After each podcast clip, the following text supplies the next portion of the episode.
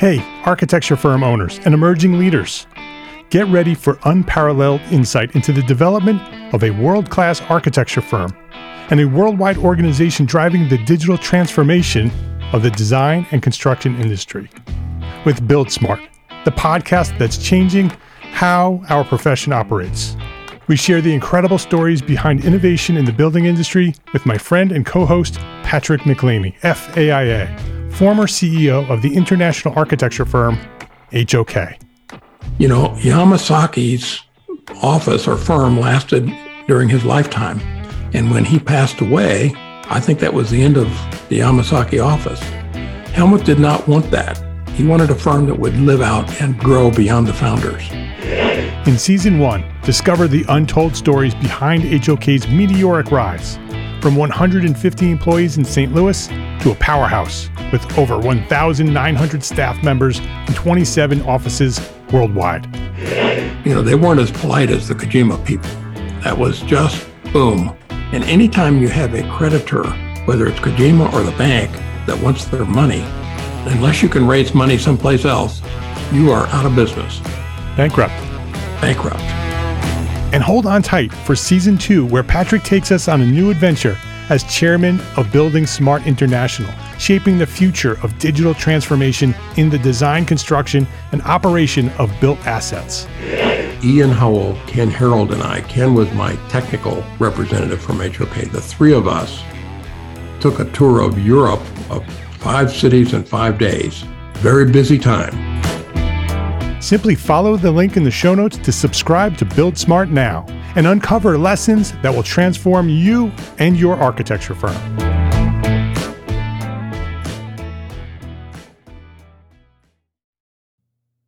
entrearchitect.com slash free course. Download it right now. We'll teach you how to build a thriving, profitable small business for your architecture firm.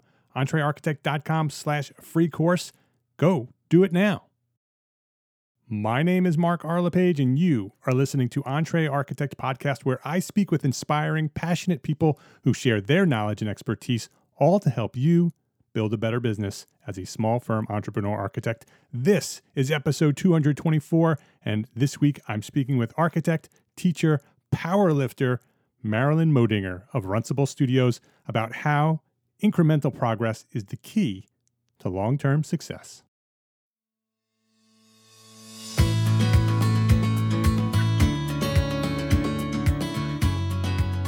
This episode of Entre Architect Podcast is supported by our platform sponsors, ARCAT, the online resource delivering quality building material information, CAD details, BIM, specifications, and much more at arcat.com.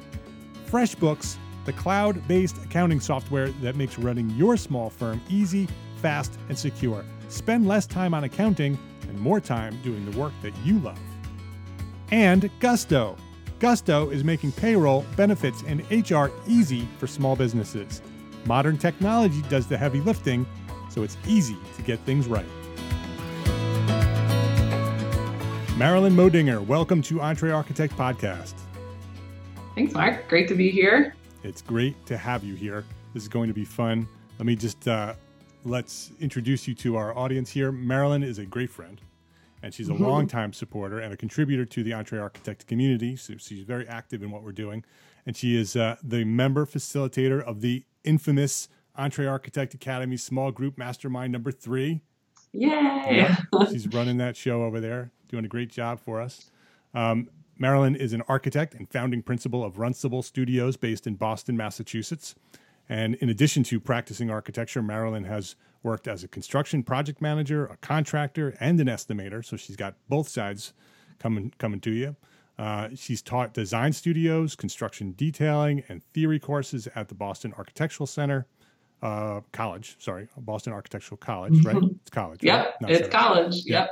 Um, Northeastern University and Wentworth Institute of Technology, and was the director of practice, instruction, and community engagement projects at the Boston Architectural College, because I have it written center here, where she directed nearly 80 student led projects.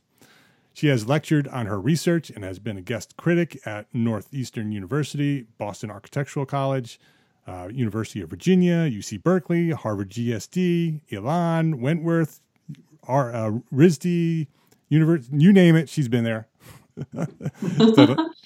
has either has been either a guest critic or has lectured in many many different places. And in addition to all of that, she's a power lifter. Yeah, yes, it's true. you heard me right. As in terms of lifting big heavy weights, she's a power lifter. So I think that's awesome. We're going to talk about that a little bit. I think that's a great analogy for the profession of architecture, truthfully, and, and it, lifting these giant heavy weights. So it is. I, I, I want to get into that story. But before we do that, I want to invite you to share your origin story. Go back to where you discovered architecture, what inspired you to become an architect, and tell us the journey from that point to where you find yourself today. So, um, I knew that I wanted to be an architect before I knew what an architect was. So, I actually, um, like many little girls, had Barbie dolls, and um, I would actually play with them, not in the sort of traditional way where you make them talk to each other and dress them up, but I would build them houses out of cardboard. And I would also ask my mom to buy those plan books that used to be in like the grocery store, yeah. like in the in the aisle where you're checking out. And I would take them home and I would get out this little tube of whiteout, like a little pot of whiteout, and white out all the walls and redraw them where I wanted them to go. Improve the plan books. That's right. Yeah. and I just I didn't know that there was a job where you actually got to do that. I just thought that this was really fun. Um, so I was always building things, forts, and you know all kinds of stuff like that, and drawing things. And I just um, always wanted to uh, do those kind of things. And as I got through school, um, I didn't know any architects growing up, so I didn't really have anyone to say, "Oh, that's the job I want to have." Um, and as I um, I remember taking an aptitude test in high school where they said, uh, where the guidance counselor brought me in and shared the results with me. And the results were it was a tie between two different professions auto mechanic and theater stage actress. and I was like, okay, well, both of those sound pretty awesome. Yeah. um, but I hadn't really considered that. So um, when it was time to look for colleges, uh, by that point, I had figured out that architecture was a thing. And so I was visiting architecture schools. And when I walked into an architecture studio at, it was at UVA where I went to school. And when I walked in for the first time at age 17 and I saw studio and the mess and everything, I was like, these are my people. This, these are my people. This is how I think about stuff. I think about the practical. I think about the whimsical. I think about all this stuff. Um, I said, what do I have to do to get in here? what do I have to do to, to be part of this? Um, and if you think so, about it, if you take the the the uh, the stage actress and the auto mechanic and you smash them together, right. you get architect. It's an architect, clearly. so uh, so it all kind of worked out. Um, I feel like I fell into it um, complete with complete luck. I was told at different times that I shouldn't do it because I'm bad at math, which is not true. I am not bad at math. And architecture, as we know, is not just about yeah, math. No so, doubt a high school counselor told you yes, that. Yes. That's yes, which is not a common, common, common uh, experience with many of us. Yeah. So I kind of, uh, I loved architecture school and just never looked back. So. So you you went to UVA, University of Virginia. I did. And then yes. so you uh, once you graduated from there, what happened? Where did you go?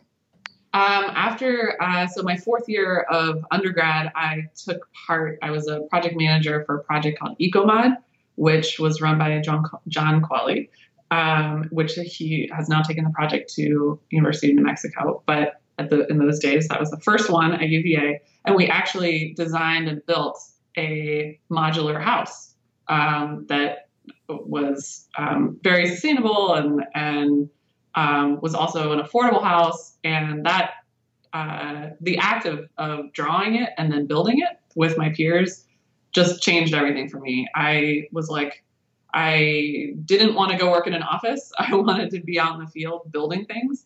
Um, and I just love the process of actually me drawing something and then me building it. So that's so, what with that EcoMod. That's what that was. That you, your your group designed it and built it. Yeah, we did. Very yeah, cool. students. Yeah, and we had wonderful mentors um, from the community who were helping us. But yeah, we did. Um, and with all the mess and learning that that entails. Um, and so I got a job working basically as a construction laborer at that uh, as that project was winding down, and just sort of worked my way up from there um, and learned construction from the field, and ended up being uh, in that field for about four years. Um, so ended up actually getting to to design some things that were built. I designed a school that I ended up building, which was amazing. Um, I was doing things like managing framing crews and figuring things out in the field and, and hiring carpenters and doing all that kind of stuff as um, had an amazing mentor um, at that company at that at that contracting company and uh, just really loved working construction um, but I always knew that I wanted to to be an architect and so I applied to grad school after about four years of doing construction um, and went back to UVA for grad school. Um, I was already in Charlottesville, um, and so why not? So I went back to UVA for grad school, um, and yeah. And then so so you went back to grad school, and um, so when you came out of grad school, did you continue construction, or did you then decide you're going to pursue architecture? Uh, well, when I finished grad school, there was this this recession thing was going on, so yeah. it was uh it was tough to find work, um, and so I decided to um, go to Jamaica for the summer actually instead of um, better than the other two alternatives. Yeah well actually it was a field school. So i was it was applicable. So i was in a field school actually where we were documenting historic structures um, in jamaica and i was um, learning historic masonry and carpentry along the way. So it was great. Um, and i always tell this to people who are just graduating like this is an opportunity to go do something um, to take some time to go do something else and not jump into work right away. Because once you start working you get your 10 days of vacation and you don't get to do it anymore. So um, and um, had a couple of um, sort of possible job offers, but ended up moving to Boston um, to work. Uh, I was teaching at um, Northeastern and working for Utile um, here in Boston, which is an awesome firm. And um, so I did that for a few years. I also had one SOM fellowship at that point, so I was traveling around the world um, doing that, uh, documenting and speculating about um, vernacular architecture that I was encountering around the world. So that was pretty fun.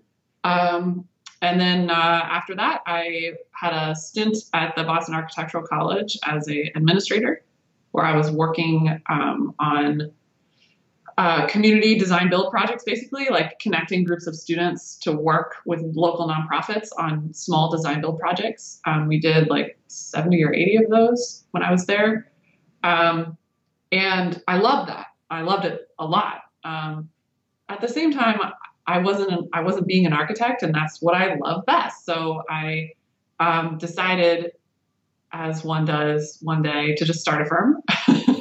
um, so I'm always amazed um, when I interact with the Entre Architect community or, or other groups where people are taking so much time and being really careful, being really thoughtful, and like setting everything up. And I was like, wow, I just sort of woke up one day and did it, which I'm not necessarily recommending. Um, although there's parts of that that are that are good um, to yeah, just for, kind of for when it. you actually do it. you just do it, Yeah.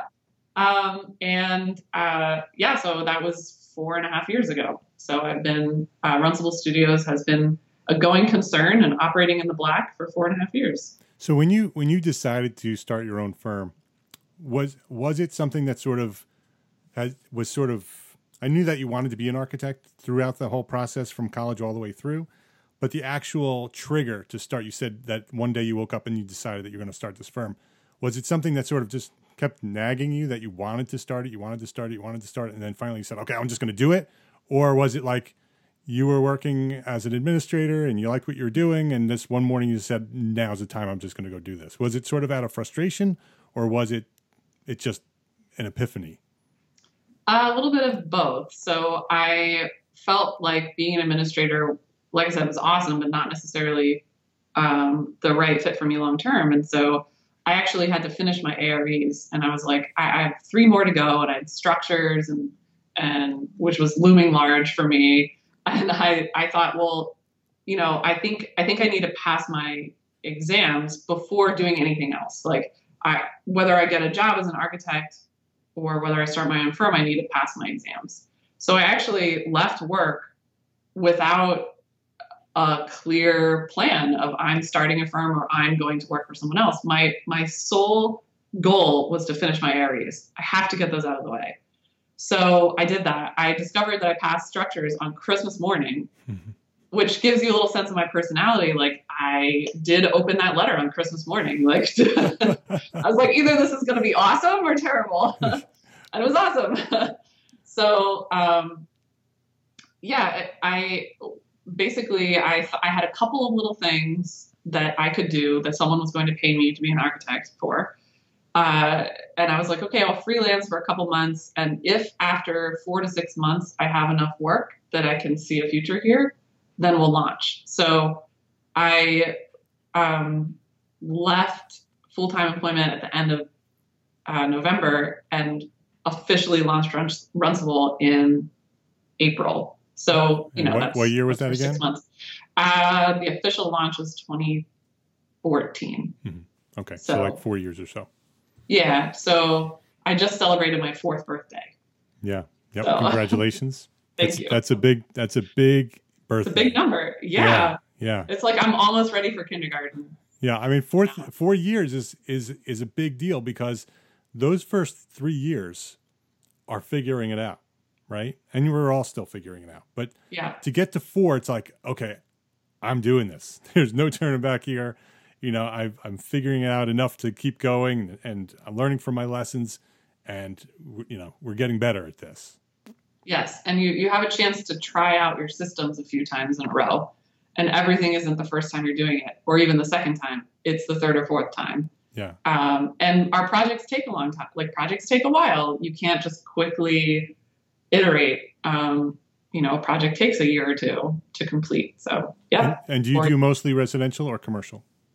Um, well, so this is where I just fly in the face of the advice, the very good advice that you give, Mark, which is that I do not do a very good job of specializing. So my background is mostly in housing, whether multifamily or single family, sort of custom stuff or developer driven things. Um, and that's primarily what we do at Runcible.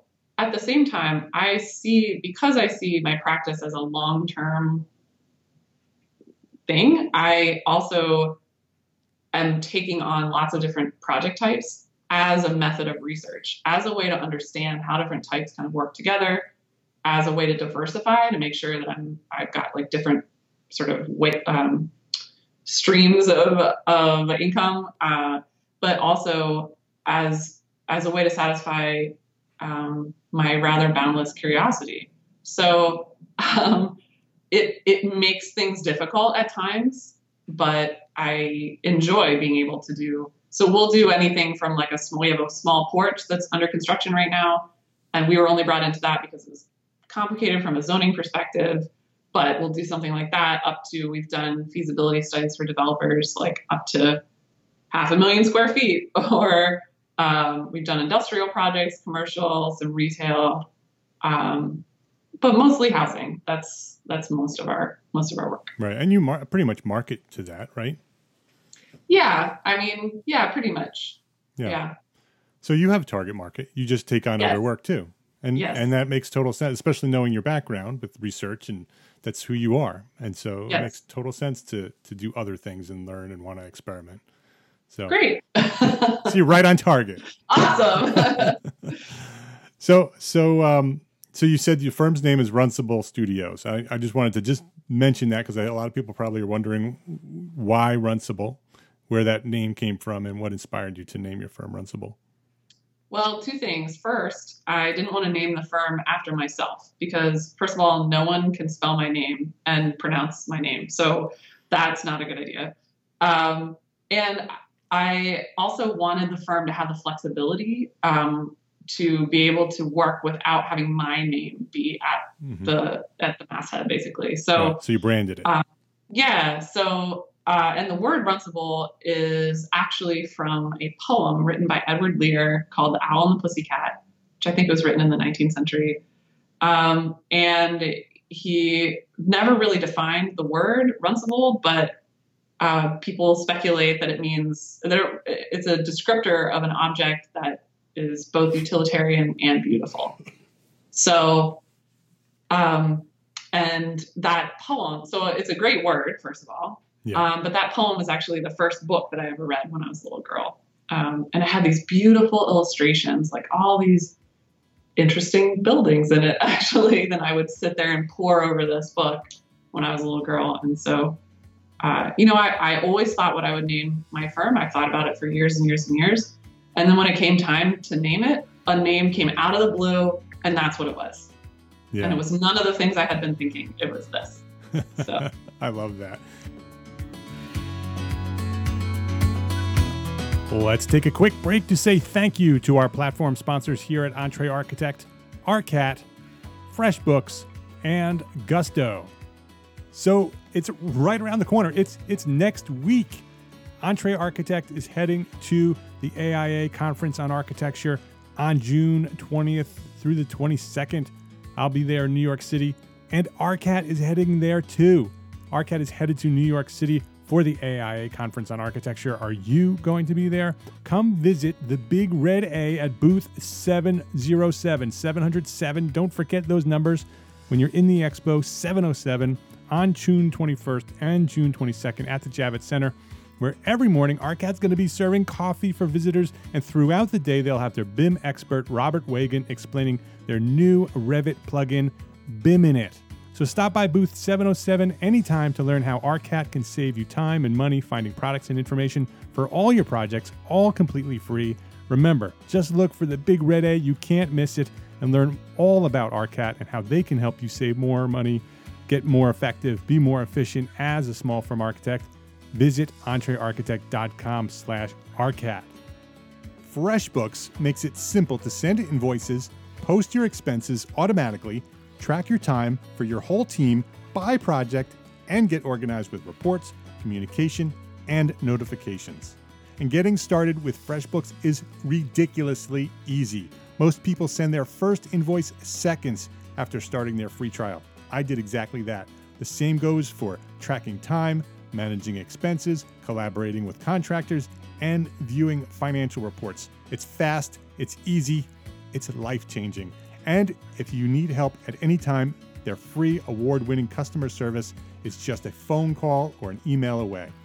And if you ever have a second thought, don't worry. On top of your free trial for Entre Architect listeners, you get a free 30 day money back guarantee so you don't ever have to worry about choosing FreshBooks. You can give it a try for 30 days. Just visit entrearchitect.com slash FreshBooks and then let them know that we sent you by sharing Entre Architect in the How Did You Hear About Us section. That's entrearchitect.com slash FreshBooks. Check them out to access your free unlimited 30-day trial. Payroll and benefits. I'm just going to let that soak in a little bit payroll and benefits. Payroll and benefits, that makes my spine tingle. Payroll and benefits are hard, especially when you're a small business like us. You don't have time to be an expert in things like taxes and regulations, and the old school payroll providers, they just don't get it. They aren't built for the way that we work today. Gusto is making payroll, benefits, and HR easy for small businesses.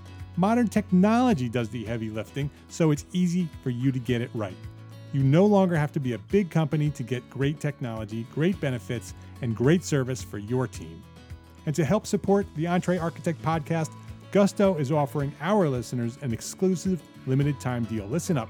Sign up today and you'll get three months free once you run your first payroll. Just go to entrearchitect.com slash gusto. Go check them out at entrearchitect.com slash gusto and claim your free three months of payroll processing. ARCAT, FreshBooks, and Gusto.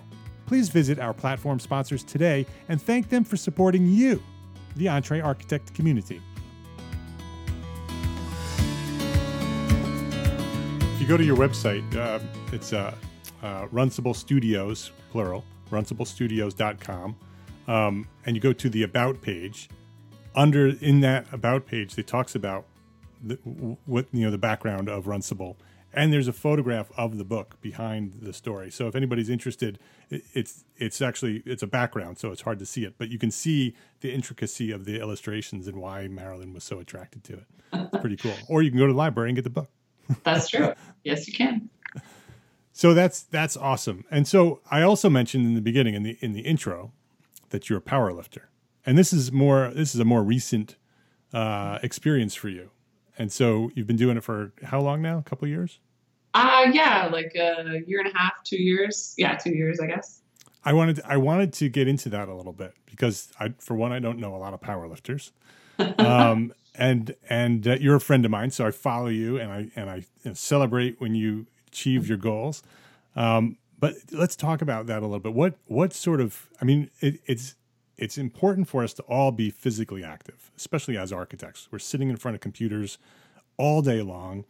If you don't get up and go exercise occasionally, you're we're all going to fail and, and become ill. Um, and so we all need to do something physical. And so, what inspired you to become a power lifter? rather than just going to the gym and you know taking taking some aerobics exercises what what what attracted you to powerlifting uh, well um, like so many things the origin story goes back a while. So i uh, in college i had to take a phys ed class and i took lifting because i thought it would be a good thing to know how to do. So um, and i i took the class and i really enjoyed it. Um, and so uh, since since then, I had always just had lifting sort of as part of my gym routine, and I always really liked it. And I don't like cardio very much at all, so uh, it's just not. It doesn't agree with me. So I I, I agree. I you know whatever. So we do what we have to do to stay in shape and to be you know um, reasonably active humans. But um, I just always felt like I enjoyed lifting. So I lifted just as a casual gym goer for years and years. And then um, I actually um, made friends with someone who is a competitive powerlifter. And he said, You should come to the gym with me and I and do a powerlifting workout. And I was like, Okay. Um, so I did, and I just did whatever he did. I just sort of followed him around and did what he did with less weight. Yeah. Um, let that be known. Um, and I was like, this is pretty cool. And so I started to work with him, and he showed me the ropes a little bit. And then um, I ended up getting a coach um, to teach me even more. Um, and then, sort of as these things go, at the beginning, when I first started, um, my friend or my coach or whatever were like, you should compete. You know, this isn't just a thing that you do to, to kind of do in the gym. You have to go compete. That's what makes you a power lifter. And I said, yeah, right. That is the last thing I will ever do. I am not getting on a platform in front of tons of people and lifting heavy weights in front of them. Like I will never do that. Um, so fast forward to, to a year into it, I was like, okay, yeah, I think I should try this. Um, and that first meet, I'll never forget, um, was just so amazing. It was so fun. Um, and I actually um, really, really enjoyed doing that. What, so, what was it about it that you, you loved so much? Did you did you right up to the point where you did it? Was it still sort of an apprehension, and then after you did it, you're like, "Wow, I love this," or once you were there and you saw the excitement and you were ready to do it, you knew that this was something that you love to do competitively?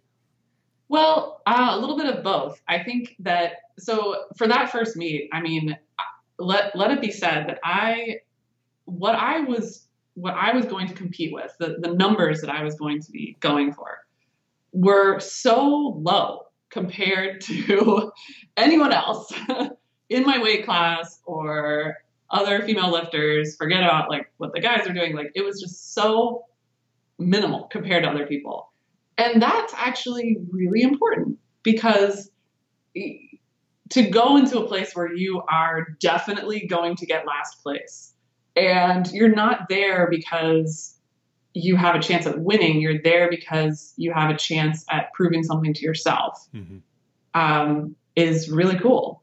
And so that last, the last lift uh, of the day where I, I had a new PR on my deadlift, and which, by the way, is now a warm up weight for me. So speaking of progress, um, yeah.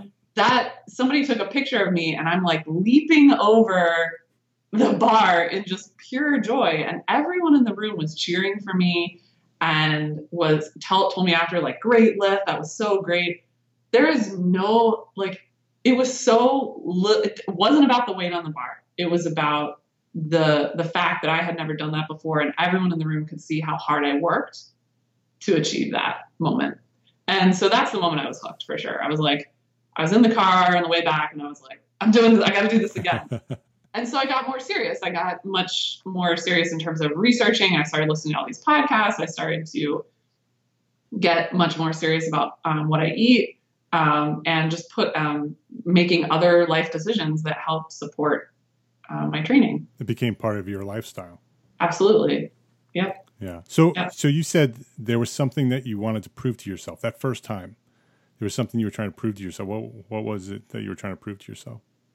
Well, I, am not sure if it was like a specific thing, but there's something. I guess it appeals to me to um, see see something. It, so much of what we do as architects is um, is the long game. You're like you're trying really hard to get a project completed or to build your business or to whatever. There's something so pure and so satisfying about seeing weight on a barbell and it's sitting on the ground and your job is to pick it up and you will know if you're successful because you stand up with it. Done and done. Right. It's like you either stand clear. up or you don't. Right.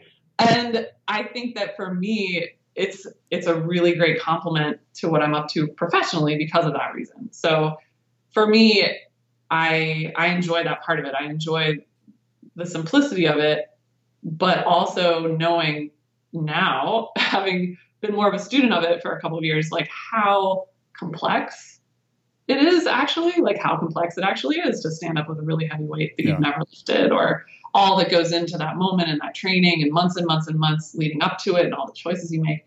So but but in the moment of execution it's very simple. And it's a combination of all that quantifiable stuff all the numbers all the training all the the careful way you plan your your your work and heart like it's both of those things. Both of those things have to come together. It's the quantifiable and the qualitative, which I'm always saying, you know, to my students that that's what architecture is about. So yeah, yeah. I can see that. I can see that, and I never looked at it that way. But but if you look at it in terms of of um, you know uh, the the technique and the and the, every step of the technique to lift that much weight and to do it without hurting yourself, um, and training yourself to, to do that over and over and over again so it does become simple and easy when you do it. Uh, i could see how that would be very appealing. Um, how how do you think because now you've been doing for a couple of years there's been lots of progress in the last couple of years. Um, you've achieved much higher levels at this point. Uh, you actually just recently had a competition where you won right? Well, okay, so powerlifting is a little bit participation trophy heavy, but um, so I won my weight class and age group, which there may have been another person or two in it. um, the so yes, I have experienced a lot of progress. Yeah.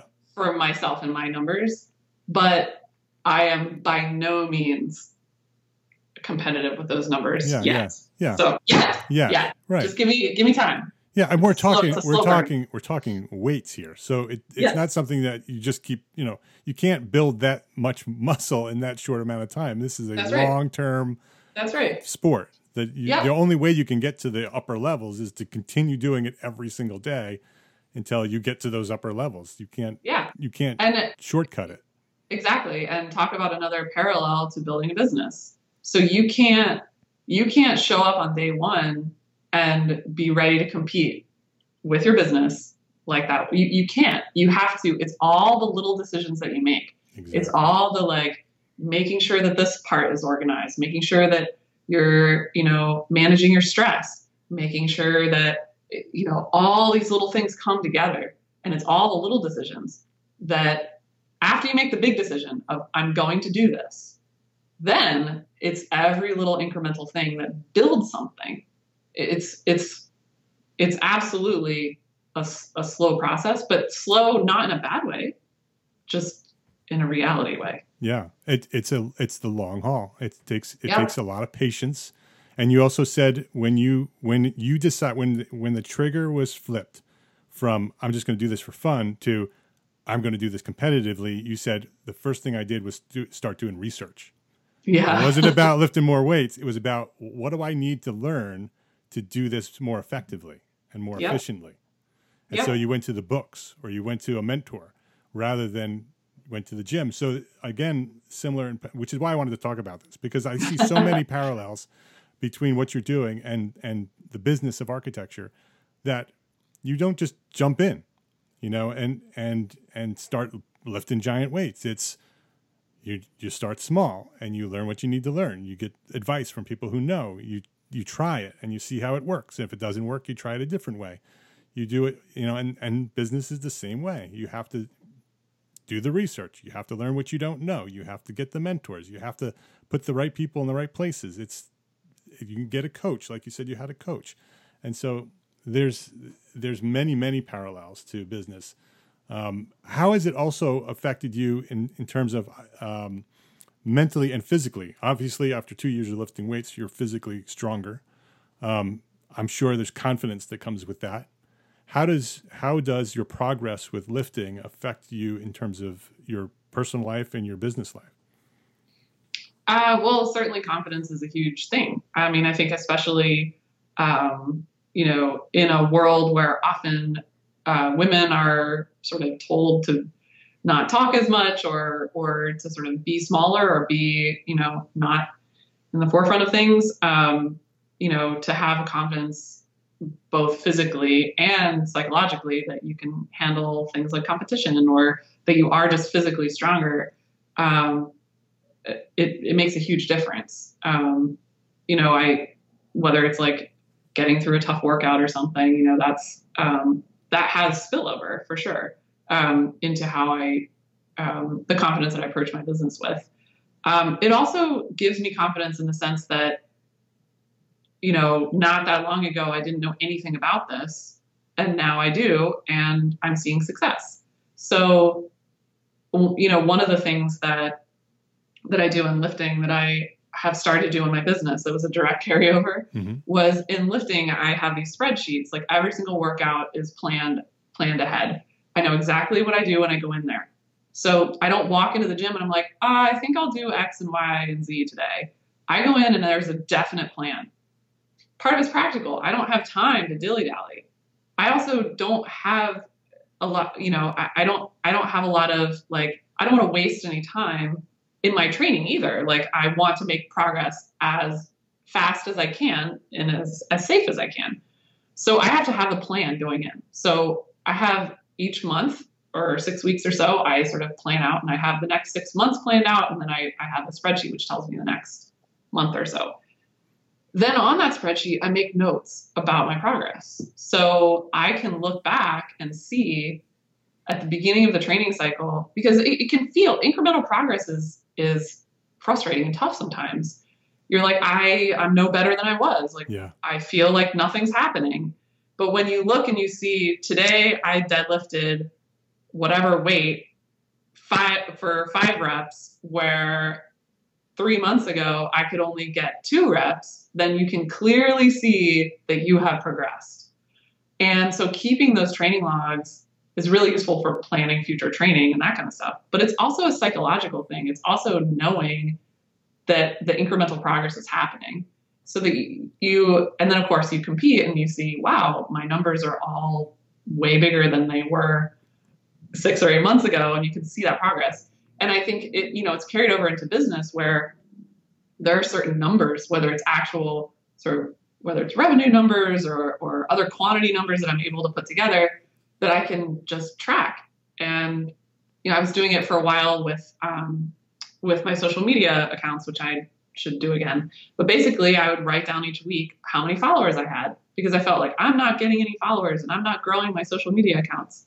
when I actually tracked it, I could see, oh, I gained 52 followers this month. Yeah, incremental progress. Right. And but for me it's about writing it down mm-hmm. and and tracking that incremental progress that actually registers it as actual progress. Yeah, I I love that idea. That that and and that's key performance indicators. You hear KPIs all the time. Um, you can go on the site, go to entrearchitect.com slash search, search in uh, key performance indicators, and you'll find articles and podcasts all about it. It that is how you not only can can track your progress, you know, in terms of okay, we're we're, we're getting better, but you can see where you've made the mistakes and where things where decisions you've made has slowed down that progress by tracking those things. And so yep. it's so important. And I love that analogy of of you're only going to get as good as you're going to get by these little incremental improvements. Those little incremental improvements, one after another, just one step and one step and one step and one step, finally leads you to where you need to go. I, I talk about um, um, small victories lead to great reward. That if you Absolutely. just if you just set these little tiny goals and hit this goal and then hit that goal and then hit that goal, you're going to keep improving and you're going to get better and better and better. And the, the key is too that the people who are the best have done that. And right. so when I talk to lifters who are way more advanced than me, and I say, um, you know, there's a sense of like, well, I can only bench this much, you know, and, oh. and they're like, well, I remember when I couldn't, when I benched 50 pounds less than that, you know, like I remember my first time in the gym when I couldn't even bench the bar or something like that. And you're like, oh, right, yeah, you had to learn this too. So the I think there's this, and this is a it's a paralysis thing. Like we feel like, well, I can't unless I'm going to do the big thing, I can't do anything. Right. It's like, well, no, you can go. Anything is better than nothing. Well, that's not true. Not anything is better than nothing. But but progress towards your goal is progress towards your goal. It doesn't matter if it's one step or 10 steps. Um, and so I think actually doing that, that's, really important. The, it's a concept we all understand intellectually, but to actually do it is really helpful. Yeah. Yeah, I I, uh, I follow Gary Vaynerchuk. Do you do you follow Gary Vaynerchuk? Yeah, of he, course. He, yeah. he talks about clouds and dirt. I love yeah. that analogy of clouds and dirt. He talks about clouds and dirt, that it's all his success and, and success of any business is clouds and dirt. Clouds is is the big vision, it's the big idea, it's the dream, it's the thing that you want to achieve. And then the dirt is you get in the dirt and you do the work. You do it incrementally. You have patience and consistency and persistence, and you just keep going step yeah. by step by step in the dirt, down on the ground, in the dirt. So it's all yeah. about clouds and dirt. It's when you get stuck in the middle where you're where you're dreaming about what we're going to do and you someday I'm going to do that and you don't make any plans and you don't do the work and you just it's you just wait for it to show up. That's when you don't make that progress. But when yeah, you're in the dirt doing it over and over and over again and tracking your progress while you're in the dirt, you're eventually going to get to where you want to be that you've been dreaming about with your clouds. I love that analogy and I, when he talks about that I get all I'm like, that is it. That is it. it is. Get out of that middle area and get down in the dirt because I'm That's great right. at the clouds. My whole life is the clouds. It's the dirt for me that yeah. is hard. You know, getting in there and doing it step by step and tracking your progress and seeing that incremental progress is is the motivational piece. Is the inspirational piece. That's the thing that keeps you going. If you don't do that kind of tracking and see your progress, then you don't you get frustrated and you you're like, oh, I don't make, I'm not making any progress. So why why should I even bother? But when you when you track it and you see, oh, I'm, I'm I'm making. Look at what I was last month. Look what I was last year. Look what I was two years ago. Look where I yep. am today. And so you know there's going to be progress, and then two years are going to be even better. So I love yep. this. Well, it's also it's also not key to this is that it's not linear. So that's so there's this idea that if I just add five pounds a week, you know, in three years I'll be deadlifting 2,000 pounds. And you're like, well, actually, no, like that's not how it works. So, so something else I've sort of started to learn is that tracking your progress and understanding progress is not understanding it as a linear, straight path, but saying like I've I've experienced injuries and I've had to kind of work back from those injuries, and that was very frustrating because I felt like all the work I had done was now undone and what I, I wouldn't be able to uh, to progress. I lost all this ground. Well, it turns out that I could I gain I regained the ground faster than I did the first time because I had done it once before, and it was tracking it and understanding it that made me feel um, that I was coming back from that. So so to be clear, it's not it's not a linear thing. There are certainly setbacks along the way um, that that you have, but the more practice you have at sort of incrementally progressing, the less those setbacks will completely undermine your whole self. Yeah. Yeah. It's so interesting. It's so I, I can go on for hours talking about this. but it's it's it's so interesting to I mean it's inspiring and and, and motivational to watch you um, have dedicated yourself to this and to see the progress that you've made and and the passion that you have for it and the excitement of achieving what you've achieved. I'm proud of you and I'm I'm excited to watch watch you grow. Uh, Thanks, Mark. you're welcome. Before we wrap up here, I want to ask you the question that I ask everybody here. What's one thing that a small firm architect can do today to build a better business for tomorrow? I so I've been thinking long and hard about what I want to say to this question, um, and it's I wish I had like the. I think you should understand your value. Mm-hmm. I think you should find a way to understand your value. So that means that could mean setting up a way to track your incremental progress. that could be um, looking back at a success that you had and saying, like, yeah, I brought value to that situation. That could be on your next fee proposal, not lowering the number before the client tells you that it's too high. That could mean a lot of things. Um, to be successful in business, you have to believe in your value. You have to believe you can lift the weight no matter what.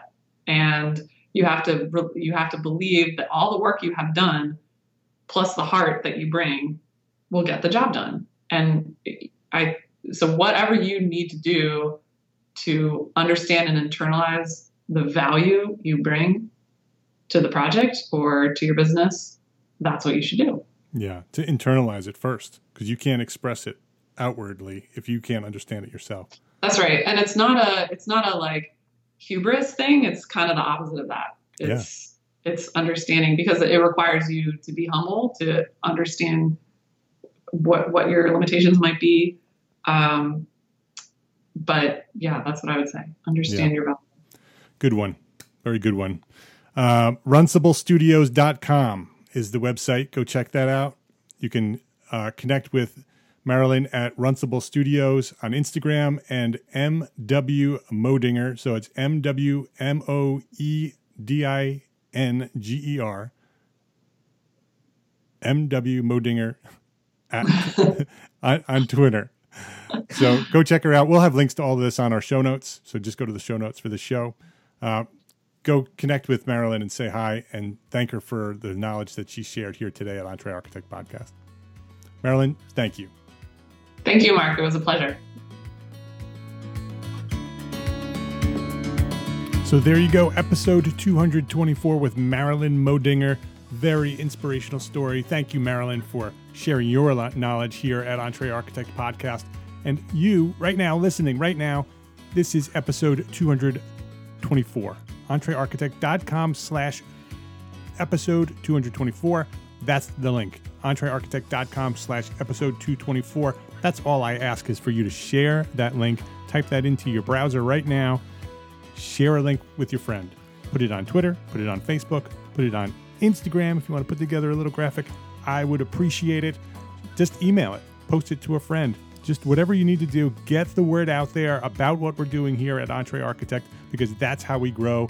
We are growing exponentially. And the only reason we're growing exponentially is because you are sharing the episodes. I see it every week. I see the bump every week where this episode gets shared by you. So please do it. Do it right now.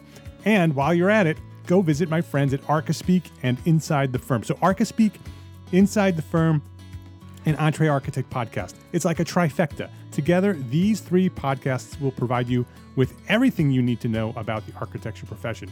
ArchiSpeak sort of covers the big picture. It's like it's like a virtual water cooler for the profession. Lots of experience, lots of knowledge, little bit of gossip, and tons and tons of fun. So go check out Archispeak podcast. If you haven't listened to them, go do that. Go subscribe to their show.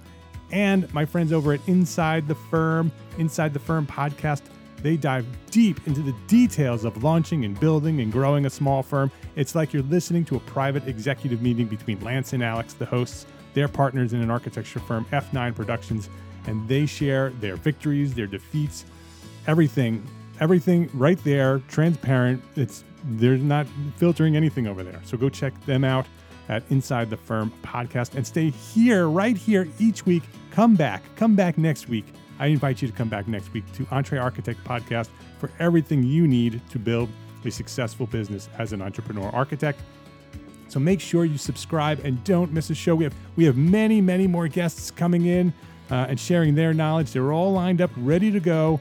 So don't miss a show. Go right now over to entrearchitect.com slash iTunes. That'll drop you over to iTunes. You can subscribe there, and maybe, maybe you can even drop me uh, a, a, review and let me know how we're doing over here at, at Entre Architect Podcast.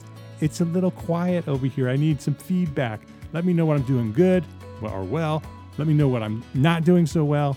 Please do that. Go over to entrearchitect.com slash iTunes and, and uh, go drop a little rating and review. Let me know, and that'll sort of tell some other people about what we're doing over here. And the Entre Architect community on Facebook. This is blowing up, blowing up. We get like 50, 60 new members every week. This is a private Facebook group exclusive to small firm architects. It is the most interactive, most supportive, most encouraging, most positive place on the internet for small firms. This is where you want to be. This is where you can go and ask a question. You'll get 30, 40 responses to your most critical questions, and it's private. So only architects are in there. Nobody else sees what you're posting, and it is 100% supportive. There's no negativity allowed. I monitor the group. Um, if if this starts getting a little, you know, uh, clicky or or we start getting a little aggressive, which doesn't happen because people know there's a culture in there of, of support and encouragement and that we're all in this together. It's like a family and we just don't do that stuff in there. So go join it right now. EntreArchitect.com slash group will get you inside. Uh, you can you can request membership, and if you're an architect or studying to be one, we'll let you in. If not, don't even try because we're not going to let you in. Sorry. The Profit for Small Firm Architects course. It's a free course ready for you to download. We'll show you how to build a profit plan for your small firm. That's how you'll succeed as an architect.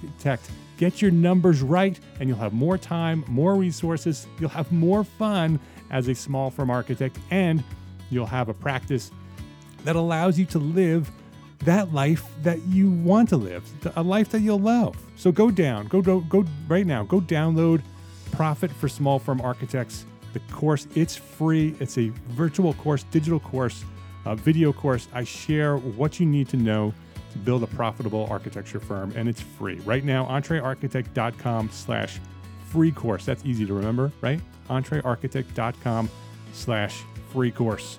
One more thing to remember. My name. My name is Mark R. LePage, and I am an entrepreneur architect, and I know you are too. If you're running a small firm, then you are an entrepreneur architect, and I encourage you to go build a better business so you can be a better architect. And these are the three things you need to learn. These are the three things you need to remember every day, every week. Share this stuff.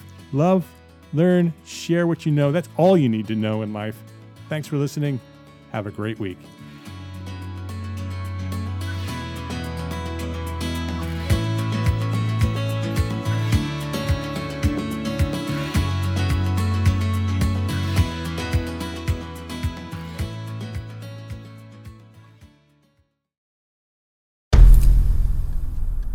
I've mentioned it to my family, but in terms of telling people like, oh yeah, we're doing this. I'm looking for projects. You got anything? Yeah. I'm, I'm not there yet because it scares the out of me.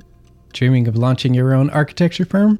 Well, buckle up for a wild ride with Emerging, the podcast that shares what it's really like to start an architecture firm where do we begin? We don't even know what type of business to formalize as. Is it an LLC? Is it an LLP? Like, how are taxes? I mean, the list is astronomical. Season one featured founders Jeffrey, Lexi, and Chris, owners of Level Studio Architecture, are your fearless guides on this unfiltered journey from napkin sketches to a thriving studio. One evening, Stumbled into one last dive, we sat at the bar and pondered our postgraduate futures. Amidst the conversation, a napkin became the canvas for our aspirations, sketching plans and milestones, sealing our heartfelt commitment and shared dreams.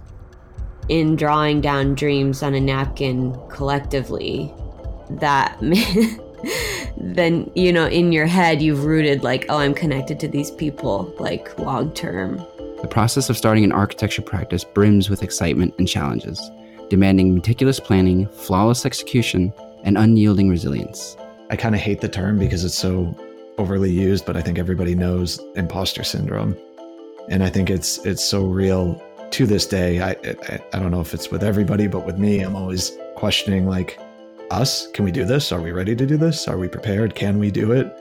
Did we just decide a name? we did it, guys.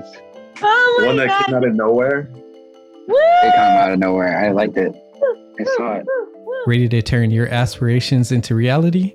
Follow the link in the show notes to subscribe to Emerging and chart your own path to architectural success.